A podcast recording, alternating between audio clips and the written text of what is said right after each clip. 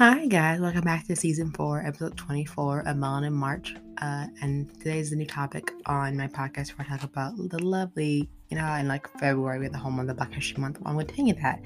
And I saw this interesting trend go on TikTok where instead of having just Black History Month, they said, like, you know, let's create a calendar for Melanin March and so forth. So each month will be a different, like, you know, variant of, you know, African American history and like still continue to celebrate that year round. So today I'm to tackle the lovely actress uh, Lupita Nyong'o. She's Kendra's Kenya.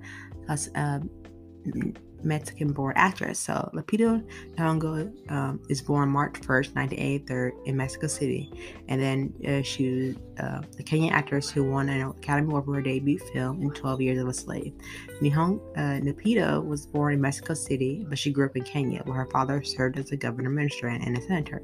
She attended Hampshire College, Ashford, Massachusetts, and was while still there as a student, she served as a production assistant and an intern on several movies. In 2007, she graduated with a bachelor's degree in film and African studies. Her senior thesis in the film My Genes was featured at 2012 New York City African American Film Festival. Uh, Lupita assumed a role in television um, series Shuga that ran from 2009 to 2012 about youth culture in Lagos. Then she enrolled in the Yale School of Drama where she earned her master's degree in acting. In 2013, Lupita appeared in her first feature film, 12 Years a Slave. Her sub- subtitle portrayal of Pasty, a young slave woman who is repeatedly raped by her owner, played by Michael uh, Fassbender, and his disgrading by his wife, Sarah Paulson, earned a critical acclaim. Lupita won an Oscar for her Best Supporting Actress in the film, which she was directed by Steve McQueen, which was named Best Picture. She was next cast in the Nonstop movie that came out in 2014 an action thriller about an air marshal trying to protect passengers and threat from blackmailers. In 2015, Lupita appeared as Maz Kanata, a thousand year old pirate in Star Wars The Force Awakening. She later voiced a computer animated version of Wolf Rakisha in 2016 live action adaptation of Roger King, The Jungle Book. And then in Queen Katiti Kaiwi, hopefully I'm pronouncing that right, that came out in 2016, a biopic directed by Mira Nair. Uh, Lupita was cast as the impoverished Uganda mother who encouraged her daughter, a chess prodigy. Um, she then appeared as a bodyguard and former lover of the title character in the acclaimed superhero movie Black Panther that came out in 2018. Then she starred in her own movie that included 2019 included Jordan Peele's horror film Us, where she starred a mother of family whose home was invaded by a violent doppelganger, and then in the zombie comedy called Little Monsters. Also, the years that she was processing her role as Maz Kanata in Star Wars The Rise of Skywalker and the espionage thriller The 355 in two, uh, 2022. Then Lupita was part of the all-star cast, including Jessica Chastain and Penelope Cruz. Lupita continued to act on the stage in 2015 when she appeared in on-Broadway production of Eclipse, a drama centered around the captive advisor rebel leaders during the, during the Bring Civil War. In 2016, Lupita made her Broadway debut as she played uh, moved to the Jordan Gold Theater, and she later earned a Tony Award nominated for her performance. I think also what I really like about Lupita is that you know she's when you saw when you see her on screen, she can be she can capture any role that she's given, and I think you know as having her as a a lead actress, especially a woman of color, to be present in Hollywood now, um, you know she's especially when she did the movie Us, the psychological horror film done by Jordan Peele. Um, it took time to realize she did two roles at once. She played her the mother's side and she played the doppelganger side, which was really interesting. And then she moved on to the all famous superhero movie Black Panther. And I think, you know, knowing that, you know, for Lupita, she's a very, you know, humble person. And, you know, Lupita is a very genuine, down to earth person.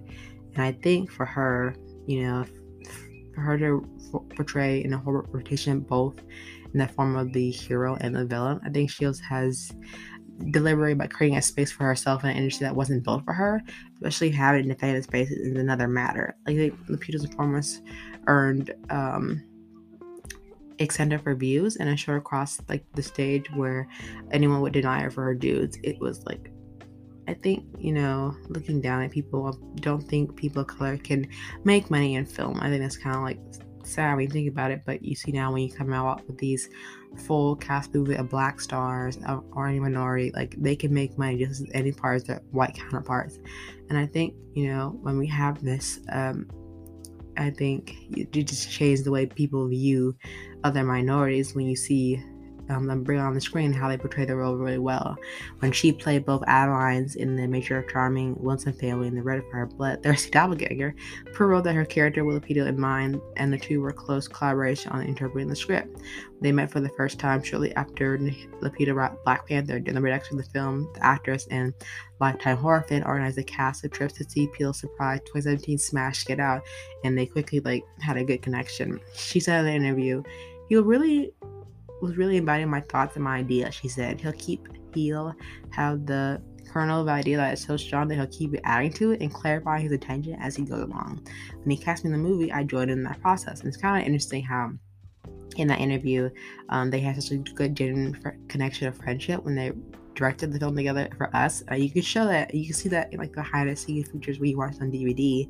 Um, Peele said he was very grateful for the second pair of eyes. He said right out the gate she was asking questions about the, the characters I didn't know how to answer to, and I knew everything about them. He said in the film, um, the story as it carefully can be described without spoilers Ally embarks on a beach house vacation with her husband, fellow Black Panther alumnus with Winston Duke, and their two children.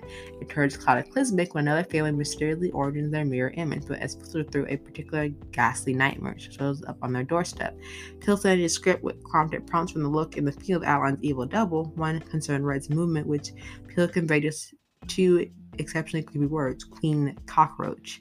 Another prompt indicated that Red had a scratchy voice as if with her lack of use. That C contained from a single sentence on the page, which um, Lupita attended fashion events where she tried to hear a speaker whose voice did not sound close to what Peele was describing. The speaker was Robert K. F. Kennedy Jr., who had suspected dysphonia, a neurologic disorder that causes involuntary spasm of the larynx. In this film, Lupita's heroism performance is defined by a haunting amplified of that disorder, which sounds like what might happen if you swallow a cheese grater. Um, Lupita's set debut in costume as Red for long, unbroken mall that filled in the character's life story was one of the most dramatic moments of the shoot. She walked into the room and you felt like the air was sucked out of it, Peele said. That was the first time she, she did that scene was magic. I think we shot it like 10 times just because we could. It was almost gold. Um, on the trail in Austin, Lupita would really recall she fell in love with acting on something someone broke her focus. It was a large man in a faded t-shirt and white earbuds walking behind us, talking so loud that you was struggling to hear one another. Lupita stopped and turned around. As the man passed by, she gave him a look of such elegant and devastated ferocity that he thought he might evaporate mid-stride, looking, leaving only the earbuds behind. The bodyguard may not be necessary after all.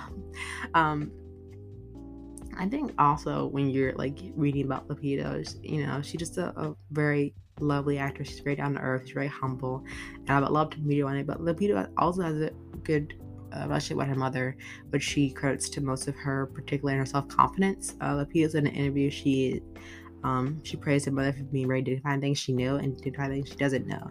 She wasn't afraid to admit that she had something to learn, and that's quality something that I seek to emulate to be able to be comfortable in the discomfort of not knowing or, or the feeling that you're unprepared. In the movie Us, Lupita's fourth live action appearance in film since her debut as a lead actress, she is still learning how, where to, to where she wants to apply herself. Many of her musicians would accept her as much work as their schedule would bear, fearing the law of gravity that could bring Hollywood's prodigy abruptly back to earth. But there too, Lupita had defied expectations. She believed her creativity is a finite resource and doesn't operate easily. I feel like you know each role that she takes, it depletes her in some way, and I think she knows that it does. It, she does her best work when she has time to remain follow.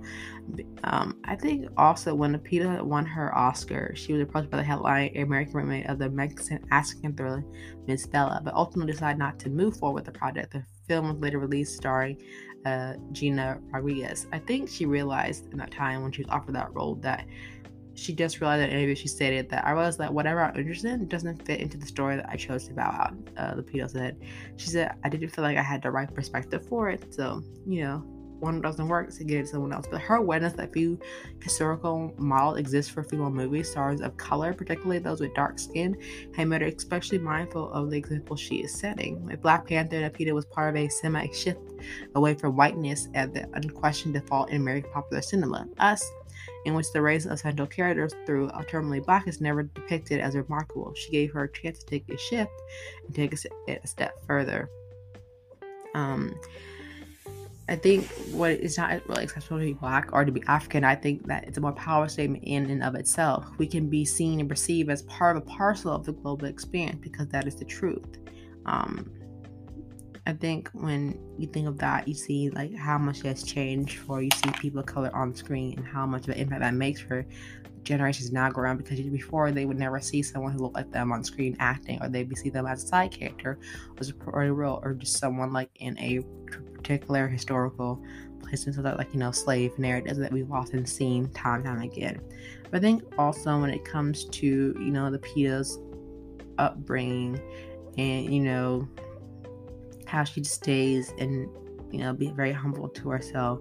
I think you know it just shows that she's a very sweet and genuine person and she wants to make sure that you know representation is seen where it's needed and that it gets the right time on something that it, it so rightfully deserves. I think for Lupita she's done just that as just being a very you know very uh, key speaker being a very good ambassador and i think overall just having someone that looks like me, you know, brown girl, especially those who have more darker skin tone, it has a role to look up to that's saying like if she can do it, then I can do it too.